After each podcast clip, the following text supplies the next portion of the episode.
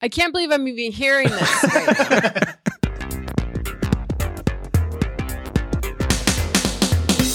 Hello, everyone, and welcome to Irenicast. I'm your host, Jeff, and with me, as always, are my co-hosts, Mona and Allen. We are post-evangelical ministers and theological thinkers grappling with our place in the progressive Christian world. Thank you for joining us for another conversation on faith and culture. This week, it being Election Day, we are going to talk about fatalism and what you do when you feel like there's no hope in the world and the things you do don't matter. And for our segment, we're going to be doing something called Biblical Elections. So the reason that we're going to have this particular topic is we were deciding what we were going to record and which way what direction we were going to go. And we kind of all realized, man, what are we doing? And we found out that we were all on the same page, and we figured, you know what? Instead of wallowing in it, let's turn it into an episode. Harnessing all of that downward spiral energy. Well, I brought this episode up. I think I was the first one to suggest it because I've been feeling quite down lately. I've been feeling like, I think the word is, Alan, you use the word compassion or empathy fatigue. Yeah. I use the word activist or justice fatigue. And I think it's the idea that a lot of us spend a lot of our lives not just feeling compassion for the world, but trying to do things to make the world better. And what happens when you get to a place when you feel like your efforts don't really matter or make a difference? I mean, they do, and they change us, right? But at a point, it gets really exhausting caring all the time. And so what do you do with that? And how do we even think about that theologically? Yeah. And what does it mean statistically when your vote doesn't count and your efforts don't count and there's no measurable change to what you do? I was thinking today about the election and how so many of my friends have commented lately, and I've been seeing this all over the news, that so many people feel really down and really frustrated this election season with the given candidates. There are very few people who are like truly partisan when it comes to the election. And so a lot of us have felt like we're kind of in between a rock and a hard place. And we're in a political moment where just everything seems broken all the time. You know, our racial system, our justice system, our economic system, our education system, environment, everything is just freaking broken, you know? And so, I mean, we don't want to bum anybody out with this episode, but probably you're listening if you resonate with this a little bit. And I was thinking about how amazing it is that even in the sense of chaos that I have and so many people have right now, at the end of the day, we can still trust that hopefully our system will march forward. We don't have to fear military coups, at least here in the U.S. context. We don't have to fear, you know, democracy completely falling apart. I mean, even if the candidate you don't want gets elected, like, our system will still march forward for better or for worse. And we have a modicum of stability that I think we take for granted because we've known it for so long. And most of us have known it our whole lives here. And so I think that it's easy to feel fatalistic and forget the things that we can be thankful for despite the chaos that we sense. It's actually not real chaos. It's the perception. There's some truth to that. Because we're so oppositional in politics and in our culture, we're given to extremes that we tend to paint things the way we think that will get people to react and act. And so candidates are worse than they probably are. And in some cases, and others maybe not. I don't know. I personally, as a co-host of this podcast, feel like kind of punting to the whole, the United States is going to be kind of the way that it always has been, and there's some safety in this state, actually really bothers me because I empathize a lot with the countries that we invade and bomb and the people that we drone strike and the communities that the state itself kind of lives off of and oppresses. And so when I hear the machine is going to be like kind of as how it's been and it's going to be a peaceful transfer, the idea of like peace in that sense is kind of like a Pax Romana to me. And that's probably fatalistic, and maybe I should be thankful for what I have, but it's hard to feel #blessed when, you know, your stability is dependent upon the suffering of so many different people around the world. And I don't know. disruption feels like progress. And maybe I'll get arrested for saying that someday if certain people have their way. You're saying something that's very true for me as a podcaster and a minister and somebody who feels compassion, is that like at some point you give and give and give, and you care so much to the point where it just gets hard. You know, there are days where I take off like caring about the whole world. Like, I don't want to care about one person today or something. And today was one of those days. I was feeling that before we even got on. And, I don't know what to do with that, you know, instead of just like maybe just waiting it out is kind of what I usually do. I think this disproportionately affects people who are tapped into empathy. That's what I read online about compassion fatigue a couple years ago. You know how you like watch the videos of the dogs over and over with what's that song in the background? Who's that singer? Sarah McLachlan. Yeah, Sarah McLachlan. In the arms of an angel. And then the sad dogs are looking at you, and you see it over and over and over. And pretty soon you're like, okay, I don't want to look anymore. You know, I can't see another one. I don't care anymore because I've seen so many. You know, when we talk about how we're going to deal with this, and Mona, you mentioned earlier, we don't mean to bum everyone out, but I thoroughly believe that this conversation will be our psalm, right? It's going to start out, what are we going to do? God, why have you forgotten us? And it's going to end with some kind of praise, you know, some kind of like, okay, here's at least a step that we can take in that right direction. And I think it's that balancing act, right? There's so many things that are put out in front of us. And if we're people who are conscious about the world around us, clearly that feels even more intention than it has been for a while. And then you add on top of that, well, what's happening in my own personal life?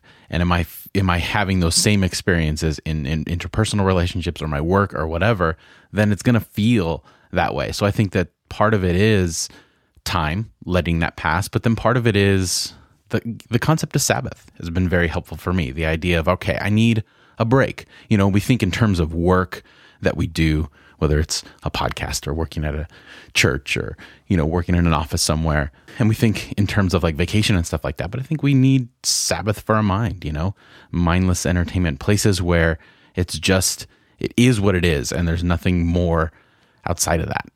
That goes along with the concept of self-care, right? Like taking moments and having your Sabbath. We talked about that in a previous episode. I cannot remember which one. And we've talked, it's been peppered throughout our conversations. Yeah, there was one episode where we really talked about it. I think it was our mindfulness episode. Maybe mindfulness. I think it goes beyond that for me in some ways. Like there's a real reevaluation at some point for like, what am I pouring my energy into? Am I talking more than I'm doing?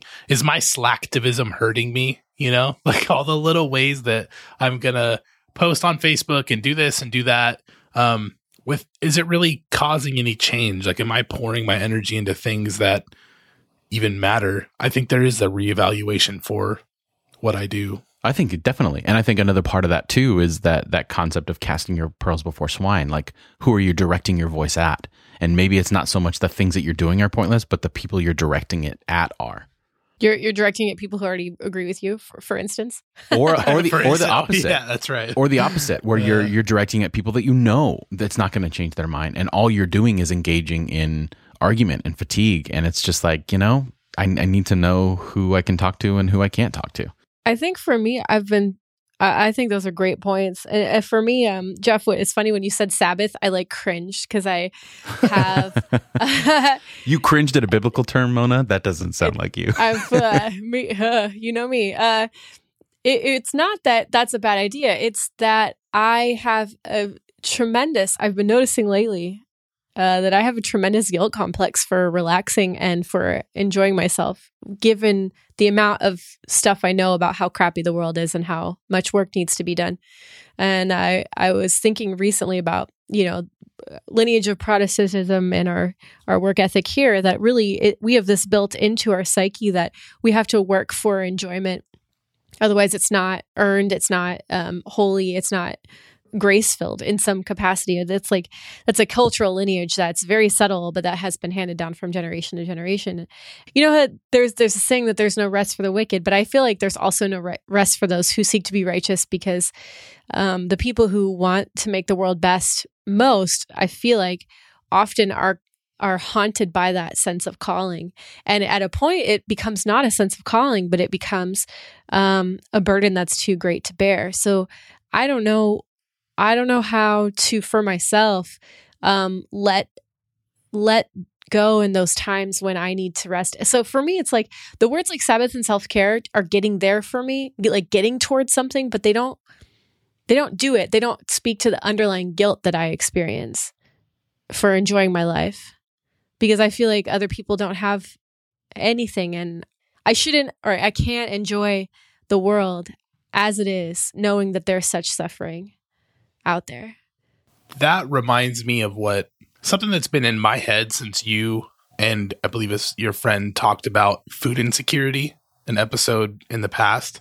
And you just mentioned something about people with food stamps or programs that help them make ends meet and put food on their tables, and talking about like the whole concept of, oh, they're buying lobster and steaks and blah, blah, blah. Well, the concept of having a moment where someone who has nothing has a moment to like rest or actually experience enjoyment. And there's this sense of in our culture that's like, if you're not working hard, you should be suffering. You know, you only have the right to have a moment's rest if you've worked hard enough for it. And I think that's the opposite of what humanity is supposed to be about. Like, we are all entitled to rest, to just moments where you're not producing, you know, to be a field that's fallow and not constantly churning stuff out. And so the Protestant work ethic thing affects all kinds of stuff in our society. So, well, let me play devil's advocate for a second. Like, I think I agree the idea of, first of all, I agree that the idea of like the work ethic, like the sense that if you work hard, then it's good work and it's more valid than anything else. I think there's a lot of flaws with that. Maybe that's a whole episode. But on the other end of that, Mona, you talking about, well, you know, how can I enjoy this? Isn't there an underlining assumption that to say that if you can't enjoy what's in front of you, that the underlying assumption is that anyone who's suffering don't have moments of happiness and rest? Do you know what I mean? Like, you feel guilt. I think everyone certainly does. It's the whole idea. I think it's the question. If you really grapple with the idea of privilege, which I think we all try to, we recognize, like Alan said earlier, that our happiness actually comes at the direct or indirect expense of other people. Right. I know. What happiness are you specifically speaking of, though? Our creature comforts are things that allow us to rest and relax and recreate. Okay. And our entire way of life here. I mean, if really, really thinking about it, the amount of resources that we consume and discard here means that other people go without. True. Like the average, I read recently that the average American consumes like 50 times as much as the average Indian, a person who lives in India. So it's just our regular life is such high consumption that it puts an undue burden on the planet and on future generations, on current ones. So maybe it is sinful to enjoy that life if it's so out of whack with what the earth and the world's population is able to sustain.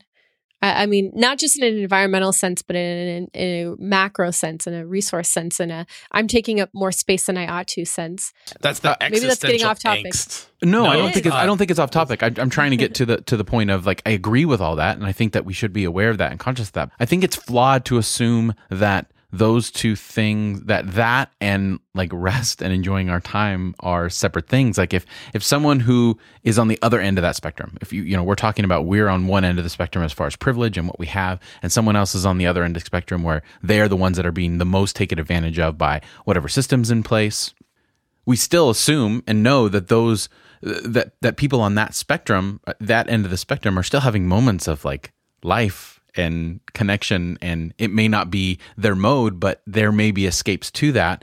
And those places of escape, those places of rest, those places of relaxation don't have to be connected with the things that we have that make us privileged. Like, fine, if you don't, you know, we don't want to relax and sit down and watch a movie that consumes all this stuff or whatever, but they're still just walking outside and being by ourselves. And I mean, I think that there's a way, I don't think that we need to always associate those two things, and that we can have those moments of peace and rest, even just interaction with people. Like, that's still happening in communities, and communities are bonding together and they're doing those things. And I don't think that one negates the other, if that makes any sense. Well, I don't know if I explained myself well. It does. I mean, I'm thinking though of my, like, for example, my Black activist friends who say things like they don't have the luxury of escaping these issues because they wear the issues on their body. And that's just not the case for me, obviously, because I'm white, right? So I think I feel that if they don't get rest, then I shouldn't get rest. Like, and that's that. I think that's the core of an activist. It's like, I'm going to co-experience life with you to as much as I can so that we can make the situation better and more tenable, and so that you can find more sources of resilience, and not just sources of resilience, but we can actually change the systems that cause you to feel like you have to focus on being resilient in the first place, and you can just live your life. Yeah, I mean, we could have a whole conversation on rest, sure. But I think I'm trying to get at something much bigger than that. You're feeling guilty as a byproduct of belonging to a society that causes oppression to support your comfort. You know, I'm not just feeling guilty, but I feel like that's not just my motivation though. It's my drive. Like, I'm not driven by guilt or something negative. I'm driven by, like, good things. I want good things for the world, but you can only sustain that drive for so long without feeling exhausted after a while, because you realize the longer you do this kind of work, actually, you see how small you are. You see how small you are in a sea of people, and how little power you actually have. I know people who have given up, by the way. I know people who cared more than anyone else, and they're like, you know what?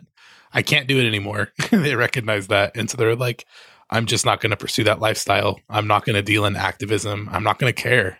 I'm just going to kind of do what makes me feel happy, and literally walk away from that kind of lifestyle because it was too much. Yep. Which makes it all the more important to find places. Like, I mean, that's kind of what we're talking about, right? That idea of burnout. Like, if there's so many people doing that and it's so easy to fall in that trap, what do we do to create enough space to give us moments to breathe and moments to have hope and moments to, and where does that come from? And I think it can come from a variety of different places, but I think at the same time, for as much as we're working to help others, we have to work to help ourselves on a certain level. I watched a really interesting video recently about, it was a lesbian feminist talking about how she had chosen not to have children and how she got a lot of blowback from that.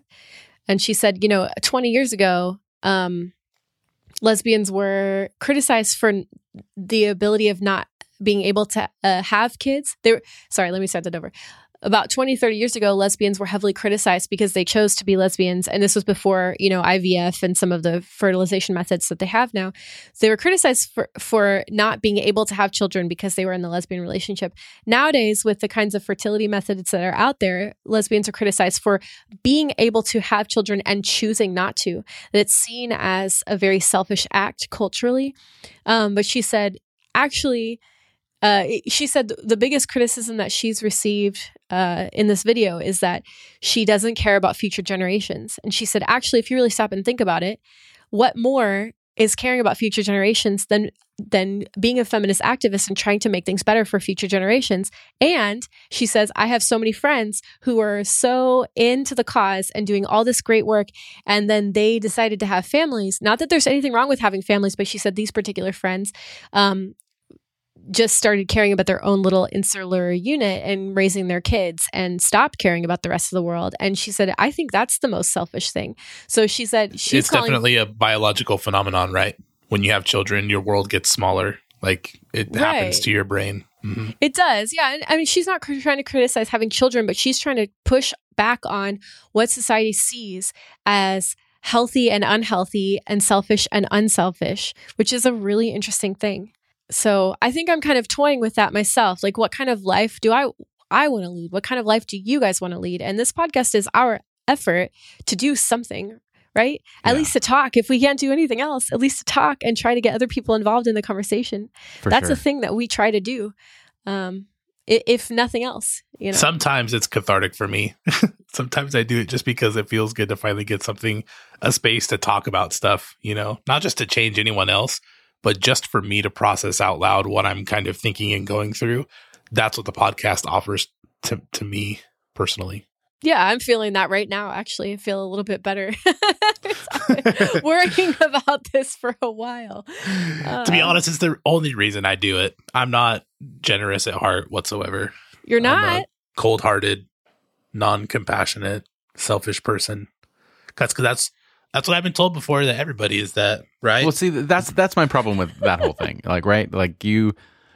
Because Mona, what you were talking about earlier, I 100% agree with. I think that, you know, someone choosing not to have kids and devoting their life to activism, my only flaw with that is to use the words, isn't that more selfless than? That's where I think that the whole thing gets difficult and people feel like they get pushed out because, and I know this isn't what you were saying, but I think even those words, as someone who's had kids and have had conversations with other people about like why they don't have kids, it's easy to have that initial like feeling of being like not attacked because that's a strong word, but that little irk in your heart, kind of like, well, that doesn't mean any one person is better than the other. They just chose different paths. One temporary with kids because they're going to grow up, and the other one, like, this is my lifelong pursuit and I'm creating a better world. I think we need to stop looking at all those things as this is more selfish and this is less selfish. And well, she didn't. I was paraphrasing badly. I understand. That's what I said. And, you know, of course, parenting takes a lot of work if you're going to do it right. Like, nobody's knocking, like you're saying, like, she was just trying to combat the really heavily weighted stereotype that really favors one camp and exactly, and that's that highlights my point even more in that sense that that's how she felt by the rhetoric of another side of that same argument is that she felt like, well, no, I'm getting all this attack towards and blowback towards me, but a lot of it is that language that we use where we immediately compare and we're saying we're not doing enough, but if we burn out, we're not doing anything. So I think it's like maybe on one level it's a trade-off. Do I allow myself to be a little selfish in this moment or this time in order to have more longevity, or do I just burn out and not do anything? And which is more? Like then when we start asking which is more, I think that's part of the problem. I think it takes the it narrows down our life to a simple binary. You're either doing something or you're not, and it can't be that simple. And if it is, then that's stressful, and no wonder we want to quit sometimes, because we all do that in moments in our head. Like we're all having this conversation because we're all in that moment, whether it's one of us feeling as though the world around us is just this chaotic and we can't do anything to fix it, or even if it's just, you know, in our own personal lives that we're dealing with those same things. Like, is my work important? Is my interaction with people important? And all that kind of stuff. Yeah. And it seems like I have a hard time like remembering that my meaning is outside of what I do, you know? Yes. That's why I said existential. That's like an existential angst thing, is that existence itself is actually good outside of what you do, outside of what you create or change. Like your existence as an organism, as life, which is super rare as far as we know in the universe, that's a special and good thing. Man, I have a hard time remembering that. Yeah, fully embracing that, I think, is kind of the core for me of feeling guilty when I'm not completely engaged in everything. Like just walking down the street, looking at the leaves, like Jeff was even saying, taking moments to just exist and be is like kind of like what we're here for. That's what we're fighting for, right? Is the existence of all people, of all life. And well, it's the right for everyone to have that. Yeah. Yeah. But things are so out of whack that's not the case. And, you know, earlier in my life, I said I wanted to go into ministry, you know, when I was in high school and stuff. And I think that's one of the primary reasons I haven't, because I got it in my head so deeply that you either give until you can't give anymore, or you're allowed to be selfish, but there's no in between. There's no like seasons where you're going to give more and then taking some breaks. And, you know, there's not, I think a lot of times in ministry related or calling related or activist related vocations, people give so much of themselves without any boundaries or limitations. And that's so praised as a kind of martyrdom, but really it's not healthy. And people are painted in negative lights for drawing those boundaries when that's actually what you have to do in order to sustain this kind of work. Yeah. I have a retired minister in my congregation that I talk to all the time, and talking to him about boundaries and like clergy boundaries and training and things like that has just dramatically shifted in the last 50 years. Like even the concept of clergy boundaries really wasn't around. If you go back far enough, it was like your whole life was defined by who you were as this position, like in society, your home life, everything. And now you can read all kinds of articles where there's a big move toward better boundaries, better definitions, and preserving like private life and all kinds of things that are important. Yeah, I mean, look at church structure. The advent of the parsonage, you know, a minister living. I'm talking from one right now. Exactly, like that whole idea of that boundaryless, whatever, everything's, you know, nothing's off limits for someone in that position. And I think that there's a lot of similarity, you know, whatever word we use between someone who's in the ministry and someone who's doing activism is because they're putting themselves out there to be that. I know it's a little cliche to say, but it's kind of like if we don't have those moments of rest, like. Maybe part of that burnout is forgetting what we're fighting for in the first place.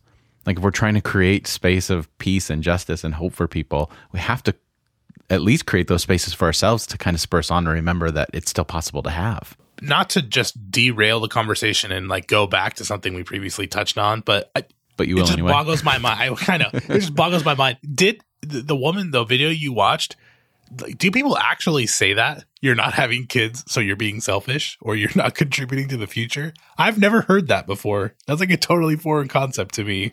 Yeah, she said that was the criticism of lesbian communities. That, I mean, okay, so we have a very long history of patriarchy in Western thought and Eastern thought in the history of the world that measures women by the value of their ability to procreate and be nurturers. So if women step outside of that identity, they are a lot of people who are entrenched in patriarchal thought don't know what to do with them. They no longer have an identity. They no longer have a sense of worth. I mean, feminist theory suggests that that's why older women in the media get so maligned or seen or devalued, because they're past childbearing age and they're seen as less worthy, less of worth. So when lesbians in particular opt to have female partners over men, or don't have any other choice because that's who they're attracted to, so they reject male partners and they choose not to have children, then their identity is to many people unfathomable and selfish and inherently weird. Wrong. In church settings, I've seen young ladies who were like, you know what, I'm not going to have kids. I want to concentrate on my career. Chastised for not obeying the call of God. Like I've seen it. I've listened to it. Wow. Fortunately, that's not one of the things I have to feel guilty about looking back on some of my ministry in more conservative settings. But good job, Jeff. Well, we could have a whole episode on things I feel guilty about regarding that. But that's very present, and I've seen it. I've seen it enough to where I can't say that it's been rare in my experience. Man, it makes sense in the history. It makes sense in the history of the world to have that kind of perspective. Like, you need to have kids to help out with the farm. You need to have kids to ensure against famine and drought and war and all those things that we're like facing against a world that's sparsely populated. Yeah, but in feminist theory, like, girls are not women until they childbear, and they're not adults until they childbear. So it's incredibly problematic that these ideas have lasted till today. And you can see it in this video that we're talking about, that there's a perception that if women opt not to participate in that system, if they don't do their duty, which is what we're talking about today, doing your duty and feeling guilty about not doing it, presumably, then they're either regarded as, you know, inherently contrary to society or to the future, or as not women, or as inherently in the wrong, or not adults, or in some capacity, they're seen as othered. So to me, it almost feels the same way in activist circles. If you're not a militant activist, to some of my friends, then you're not incorporated into the community or something. I don't know. Like, to what extent are we allowed to say to each other, hey, this is your duty, you ought to do it? And to what extent should we really take pause in regard to any of that. But I think there are some ways in which we do need to tell each other, like, this is your duty to humanity. Like, what are those things and what are those ways and how do we do that sustainably? Or to ourselves. Like, how do we come to arrive at a decision that this is my duty? Like, I am called to this. Like, how do we even arrive at that? Like, you know? I do think we should be blasting to the populace that it is your duty to live in a climate conscious way because all of us are at stake. Like that should not be an option. I mean, right. I don't want to like infringe on people's personal freedoms, but at this day and age with knowing what we know, that shouldn't be an option anymore. It should be considered basic human duty. So how do we use those social pressures for good, you know? But also at the same time, knowing that it gets exhausting after a while to constantly care about these things and constantly act. So then there's the other, you know, you use the word like, I think you said like blasting or yelling or like putting our stuff out there. Like at what point do we stop and we be more measured in the way we approach things? Like the whole idea of just a basic argument, you know, if you use certain terms or certain inflammatory remarks, or you just press the wrong button with the person that you're talking to, then you immediately, like physically, physiology, neurologically, you shut them down. And you can keep yelling, but all you're doing is creating a more and more of a divide. So I wonder if it's more of, part of it is stopping to reflect and being like, if I feel like I'm not making a difference, or I feel like nothing I'm doing is right, like really being more measured in the way that we protest, being more measured in the way that we try to enact change. Like one of the examples that they've used recently, and I know there's been some conflicting reports. I'll try to put all the stuff on the show notes for this, but they talked about how back in here in California, back in the whole, was it Prop 8, the against gay marriage proposition that came in, the percentage at that time in the country was remarkably large as far as the overwhelming majority of the country was still on a federal level against gay marriage. And then in the matter of like 8 years, I think it was, we are here where we are today, where it's legal. Because of activists. Exactly. But it wasn't but it was a specific type of activism. Like they've done studies and they talked about how, well, what changed that tide? It was a specific type of activism that was based off of one-on-one connection, telling people stories and connecting as opposed to in a really very positive way. Exactly. Yeah. Protests or anything like that. So I wonder if some of it is in all of our work is self-imposed in the sense that we're so passionate, which is understandable, that we're reacting in such a way that we're almost countering what we want to happen instead of aiding it. Ah, there it is. That's very well said. Do you think that there's a place for hope? Mona mentioned it. Mona mentioned like, well, it's nice to hope that you know, that the bigger thing, that there are some things that are good that are going to progress or change. And hopefully, you know, you kind of said that, like theologically speaking, it's very important to me in my work in ministry and activism and what I do to think about the fact that the world's bigger than me, like God, mountains, cities, the humankind, the universe, it's all a lot bigger than me. And feeling small it actually does the opposite for me. It doesn't burn me out thinking I have no way to make a change. It helps me realize that like, I'm not responsible for the whole thing.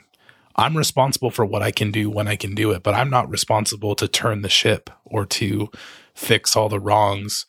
There is a God outside of me and there is a humanity outside of me that's bigger than who I am.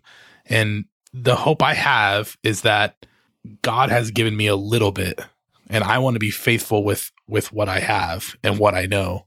And I have hope and trust that the small things that I do, I'm a part of a church that's, you know, not huge. And some of the time a lot of the time I spend is working with individuals, you know, and doing things that have very little impact on the whole, but I have hope that whatever I do, however small, contributes to God's vision for the world, and none of it's lost. You know, it's not just because I didn't win or didn't have measurable success. I still have hope for everything that I do, that it's retained in the mind of God forever. But don't you think that? Wow, good way to end on that. But don't you think that being comfortable and satiated with that small amount of hope? And I'm not saying anything you're doing is meaningless. I think it's really wonderful that you're in the ministry and that you're helping people and making their lives better. And that's awesome. But don't you think if everybody thinks that way and just kind of takes care of their small little corner, we don't have any dreamers to dream big and unite and lead us. And we don't have anyone going to the great depths of what it means to give your life over to a cause, you know, the Martin Luther Kings and so forth. And I think that being satiated with that little corner of making a tiny piece of the world better can keep us from bigger and really important tasks that need to happen. So maybe I misrepresented that. What I do is global in the small. Those huge ideas and those, like, that big vision and that connection to changing the world, I think is a part of the small piece that I have. Like, it's not that I'm not responsible for addressing the ship. I'm just not going to be the one to turn all of it, if that makes sense. I don't have to think that everything falls or stands based on my actions, but at the same time, I have access to all of that stuff. Like, it's not small. I don't know how to explain what I mean. Well, no, I think what you mean, or maybe what I hear you saying, is that Martin Luther King Jr. still had an accountant, in the sense that we have a tendency to hero worship in culture because it's easier to tell that story and turn it into a movie or a book or something inspiring. But we forget that if we put all of our hope in that one person or that one figure, they are just one part, an important part of moving that forward, but there's still people behind the scenes that need to do the regular mundane work. Like, yeah, they tried to do the boycott. He even got caught up into it because they wanted to organize a boycott of the buses and asked if they could do it at his church. And at first, he wasn't sure whether or not he would let them or not.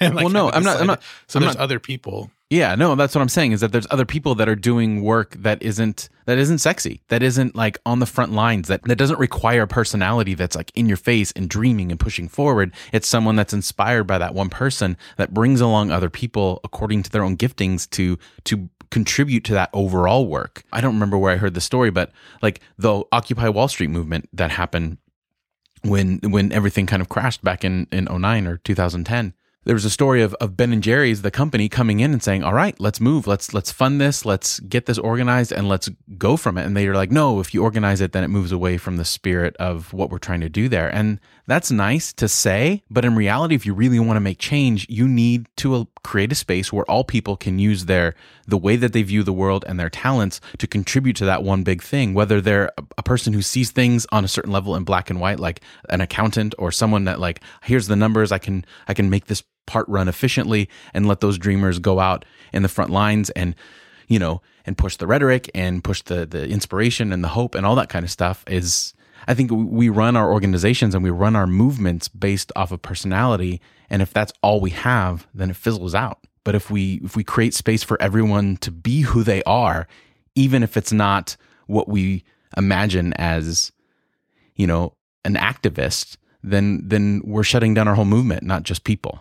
Yeah, it's really interesting you said that, because some of the movements lately, like Occupy Wall Street and like Black Lives Matter, have lacked a sort of cohesiveness and have splintered into different arenas and different groups, because not necessarily factions. I'm not trying to say that they're chaotic, but I mean that they've not been able to represent themselves in a cohesive way because they've resisted this idea that you're going to have figureheads and you're going to have charismatic leaders. They so don't want a milieu where there's only one or two spokespeople. They want that activist grassroots heart to stay in the center of the movement.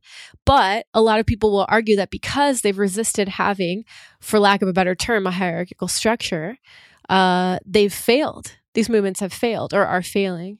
It's really interesting. So, and there are people that are built that way. They need that you're excluding people from your movement when you say that this is how it has to be, because there are people that, like, look at this podcast as a microcosm of that. You know, we all come to this space in a different way, and we all have our different talents that have built it. You know, like, Mona, you have that drive. You know, let's do this. Let's go for it. Let's put that out there, and then. I tend to think in black and white terms, like, here's this compartment, this needs to be organized, and this has to be put that, and all those things come together for something. Otherwise, it would fizzle away on both ends. If it was just me running it, it would be super boring and no one would listen. You know, if it was another person leading it, then it would be like, oh, you know, we'll have an episode next month, and then we'll figure it out from there. You know what I mean? Like, there's that balance. So you're saying overall, you're responding to her and saying that not everyone is a dreamer, or the people who kind of like become the icon activist, that there's sometimes our role is not necessarily that. There's a bunch of different roles, right? That's what you're... Yeah, that's exactly what I'm saying. Okay. I think that it's interesting. You said the word, Mona, earlier, satiated. And I appreciate that. Like, there is a sense that being one of the smaller people, or being one of the people who do things behind the scene, or just being comfortable with giving a little bit or serving a little bit that you do, your little corner of the world, can make you comfortable and satiated and not attuned to the big changes that need to happen. I think for me personally, that's not what happens. I think that for you in particular. I think it's like the opposite, actually. I think having that allows me to pursue the bigger things. Maybe Martin Luther King Jr. was the same way in his life. Maybe he had this ministry where it was the smaller things, the kind of daily investments, the regular relationships, stuff like that, that allowed him to step up into a moment when he was called to speak and be a louder voice. I think it's the regular life, living in community, the kind of activism that's involved in that, which is like actually going into being a part of people's lives with each other and doing the small things, that allows for the bigger changes to happen. It's a source of power, not a source of complacency, at least for me. Yeah, no, I totally hear that. And I didn't mean to say complacency, but I think in general, you know, like, what are we teaching people to strive for, you know, as leaders? And I heard you and agree with you for sure. It can be a problem, but can also cause a lot of guilt. Yeah. So what I'm arguing is that, you know, don't be comfortable with that. I think, I don't know. So I guess coming back to this idea of burnout and fatigue and fatalism, what can we say then? Like, given everything we've talked about, like, do we have a theology of burnout? Is it okay to step away for a while and that be a holy pursuit? I don't know. Where do we put that burnout? How do we recover? How do we... I hear you saying, Alan, that we need to find solace in the tiny differences that we're making and rejoice in those differences. I mean, there are times when I feel like those differences don't matter, that those things don't really make a difference, you know? Like, how do... I don't even know what question I'm trying to ask, but I think you guys get it. Maybe like you punt to just Buddhist truth and be like, I'm not going to be affected one way or the other, and learning detachment. Maybe that's the answer. No. That's not the answer. I think. Wait, no, I want to hear more about that. I think it's important. Jeff just shut you down. No. He just shut down thousands of years of Eastern tradition. Okay, that's fine.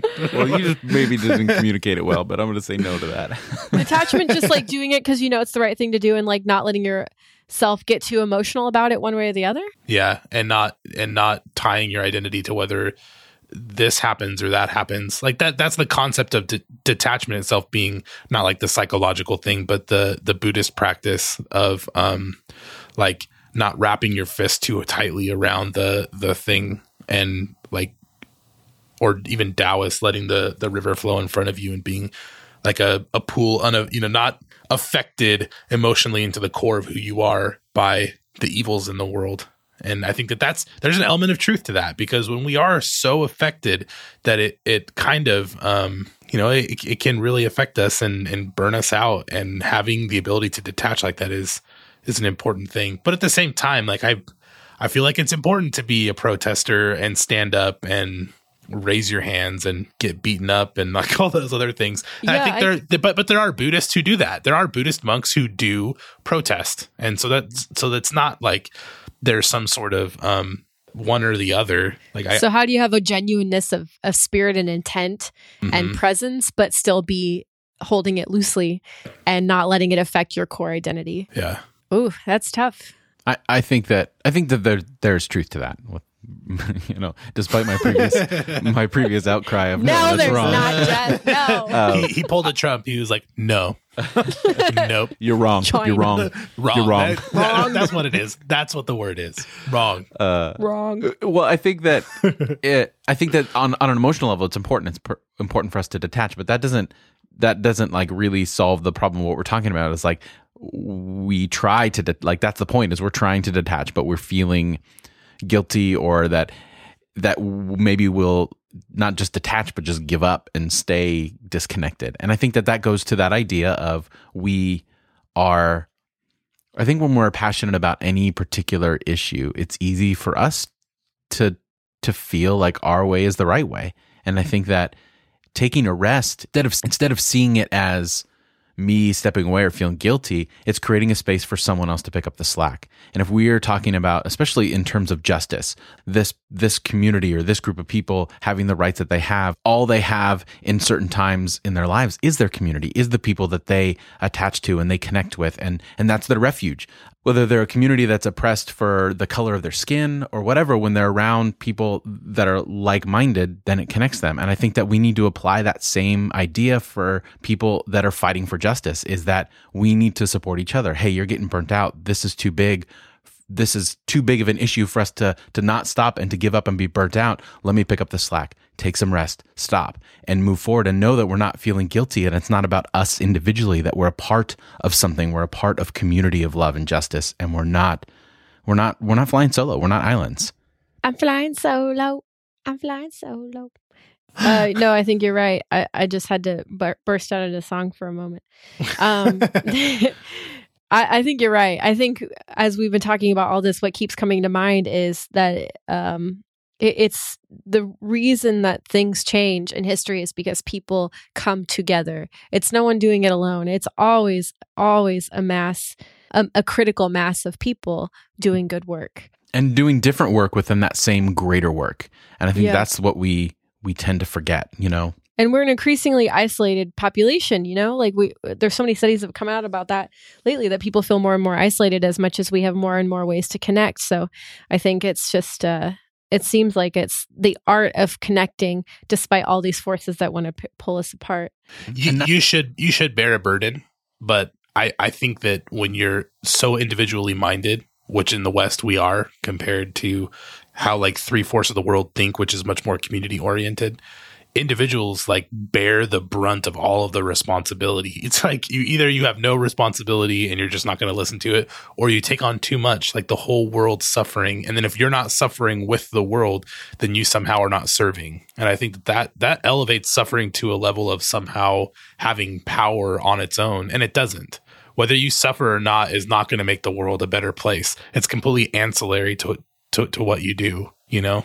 Like we do a crappy job of shared burdens, of sharing those burdens and not just putting them on one person or ourselves. Like, I mean, look at right now, here we are election day, and we're putting our hopes on one person when ultimately, like, that person can really, the only power they have is to war, really, right? Like they're not going to change the economy. Most of the promises that they put out there aren't things that are dependent upon the decisions they make. They're dependent upon the decisions of the congressman or whoever's below them or whatever. Like it's just our drive. Like all of our attention is on the election and the office and the vote that goes towards probably the most meaningless in terms of what actually gets done. Except I agree. It's nice to have someone to beat up on and blame, for sure.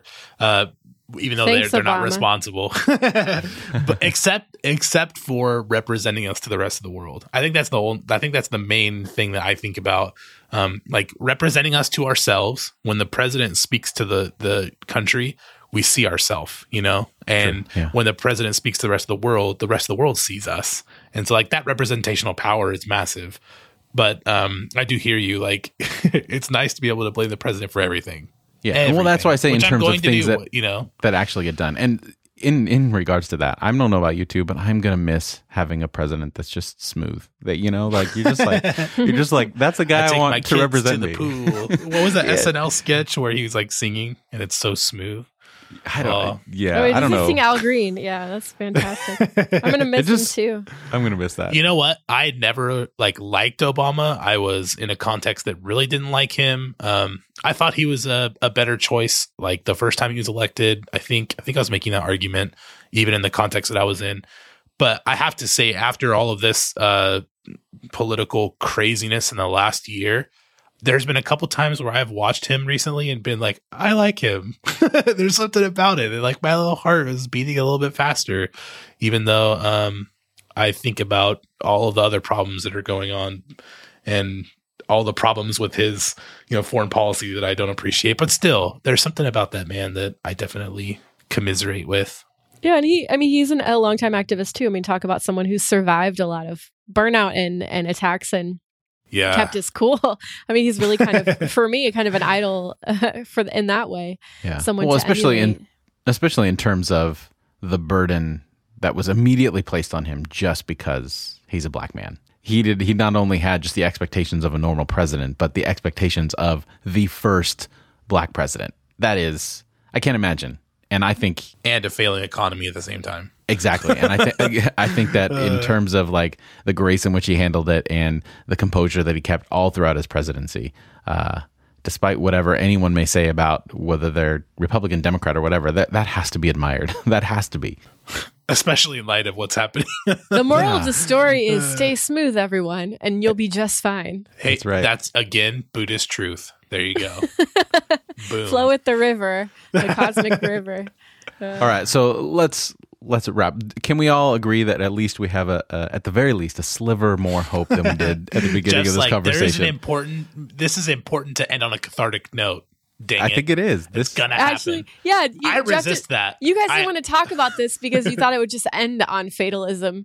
No, because I knew I would want it to end on fatalism. I hate the movies that end on a happy note. It bothers me. But Jeff prophesied that we shall turn this episode into a psalm that will end in praise. So in the back of my head, I was like, no.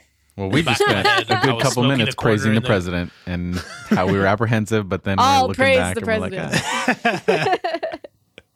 I have hope. I'm gonna give myself a break. That's my end. That's my we just mind melded, Alan. We did. We both said I have hope. I was gonna say hope. I have hope in change. God. I have well that's God. More appropriate. Yeah. I have hope. I have hope in love. Love will prevail. That's my word for God. Right. I really do. I think that if we remember love, we really can't go wrong. Like really deeply, truly rooted, exuberant, genuine, like soulful love, you know, that keeps us, if we stay rooted in that, I think all of our efforts to make the world better, like I think people can tell. I think people can tell when you're doing the right thing because you have to, because it's your duty versus because you deeply want to love. And it goes back to if I speak in the tongues of men and of angels, if I give all I have to the poor and surrender my body to the flames. She's preaching. Then if I have not love, I am preaching. Dang you are. That's good. If I have not love, then I have nothing. I gain nothing. Nothing happens in the world. That's right. So for me, I think this whole episode has been a reminder. Oh yeah, I'm rooted in something so powerful that evil cannot overcome it. Amen. Amen. I threw away the line earlier, but similarly, I do believe anything done in love, any action that is resulting in or powered by love is contributing to something forever. And in essence is eternal. Like that never goes away. You can talk about reward or whatever, if you want to use the language of economics, like you're rewarded for the good you do. I think it's more like, even if 20 years down the road, we kill each other in a giant atomic nuclear like event and humanity's done, you know, for the rest of the history of the galaxy, the things that were done in love by people on this planet participated in God, and God will always be around. And so I think there's a real preservation there, and we can talk some other day about like afterlife or heaven or whatever, but just the concept that whenever I participate in God, that's never lost, gives me hope. Beautiful. Love it. Agreed. Good stuff. All right. Well, let us know what you think. Hopefully you have been inspired a little bit, and you can add your voice to this particular conversation by going to the show notes at Irenicast.com/88, and there you'll find relevant links and a complete list of all the other ways you can contact us. That's Irenicast.com/88. And at the very least, you are not the only one who is burned out. Nope, you got three compatriots right here. Compadres. That's right. On the other side of the music, we will be doing our biblical elections.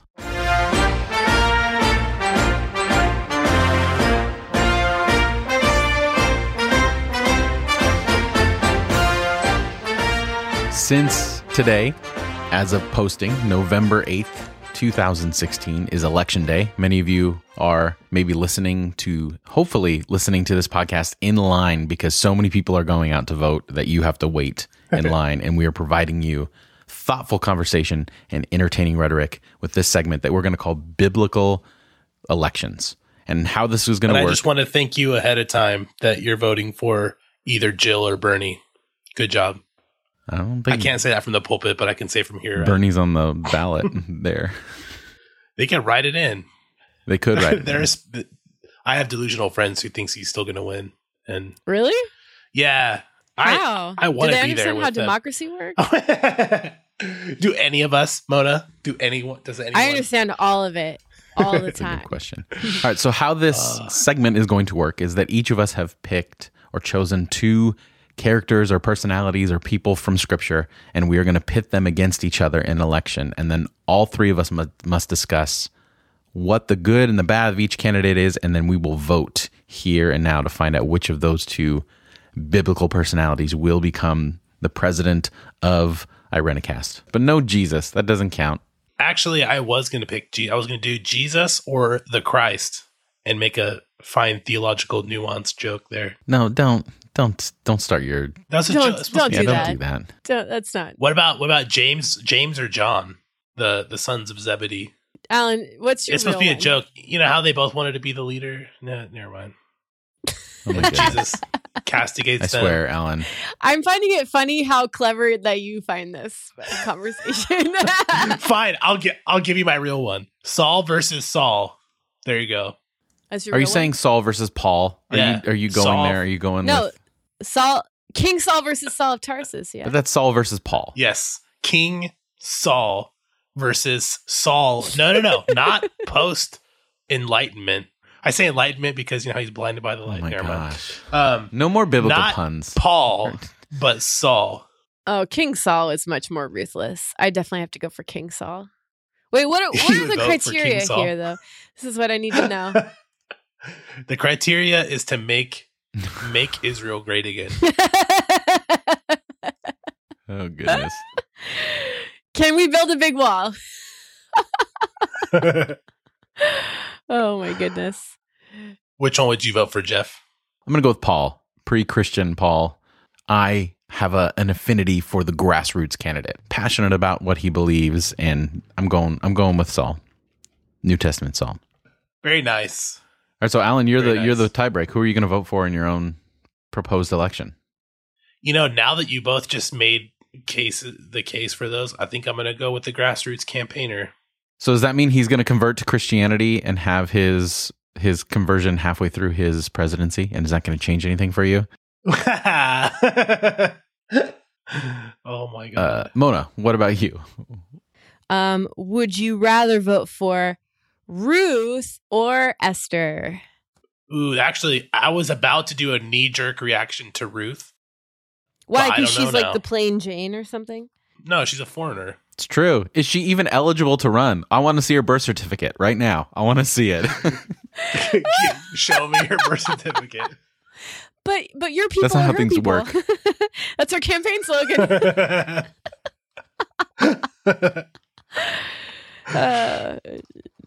I'm going to go with Esther because I want someone who can manipulate foreign leaders. And she's basically a bachelorette contestant. And who doesn't want a bachelorette contestant as your national leader? We're voting for The Apprentice. But you'd rather vote for a Moabitess who just does what she's told? I don't think so. Yeah, you know what? I'd probably go with Esther, too. Nothing against her. You know, that Ruth is a loser. She doesn't represent my Israel. That's what I'm saying. She's low energy. What is she not flashy enough really for low you? Energy. That was my favorite. That seriously is my favorite Trumpism right there. Low energy. Just saying that about someone. That's seriously funny. Why? To me.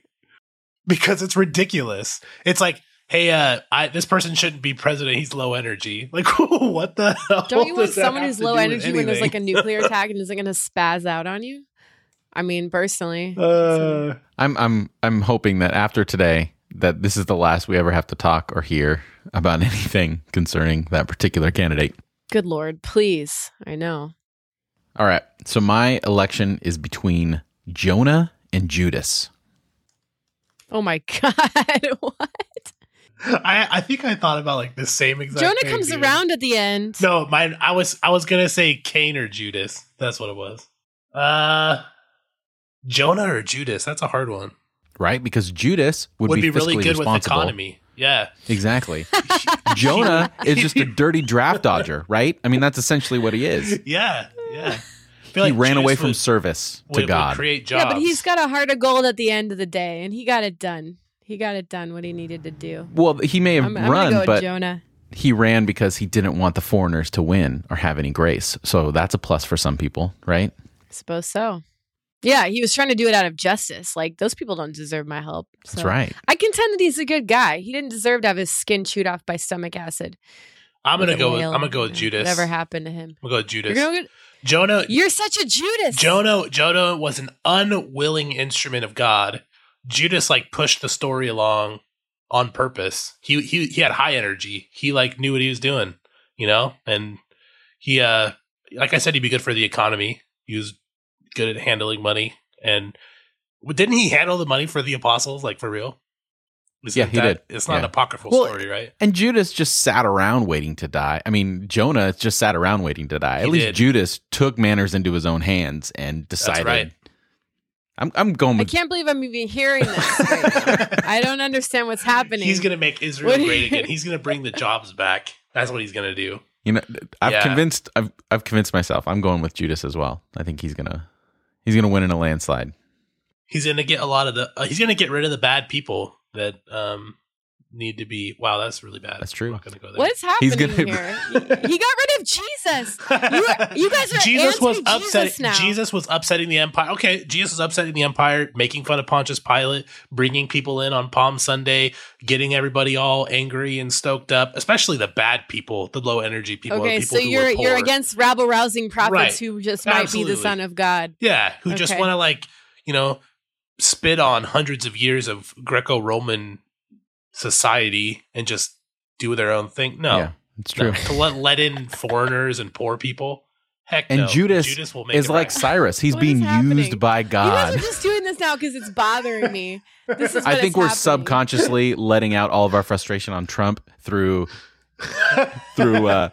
biblical archetypes that we can just. You're saying we need a Judas who is like a necessary evil to stop the That's evil. Right. Judas knows what real evil is, therefore he can save us from it. And Judas has already done it. That makes no sense. His evil... That's actually Trump's entire campaign. Sense. His evil brought in the greatest salvation the world has ever known. Through his act of evil, he made the world great again. And I'm casting my vote. I can't even with this conversation. I my trust is diminishing in both of you. This is what happens when you have a male majority. Yeah, apparently. During the debate, I kept saying over and over, what Trump is proposing is just the deal with the devil scenario. It's like classic literature. He literally said, I haven't paid taxes in, almost 20 years. I'm the worst part of American economics and the mixture between politics and money. He's like, so I know how bad it is. And I'm the only one that can save you from it. He's like, I am the evil that I can save you from.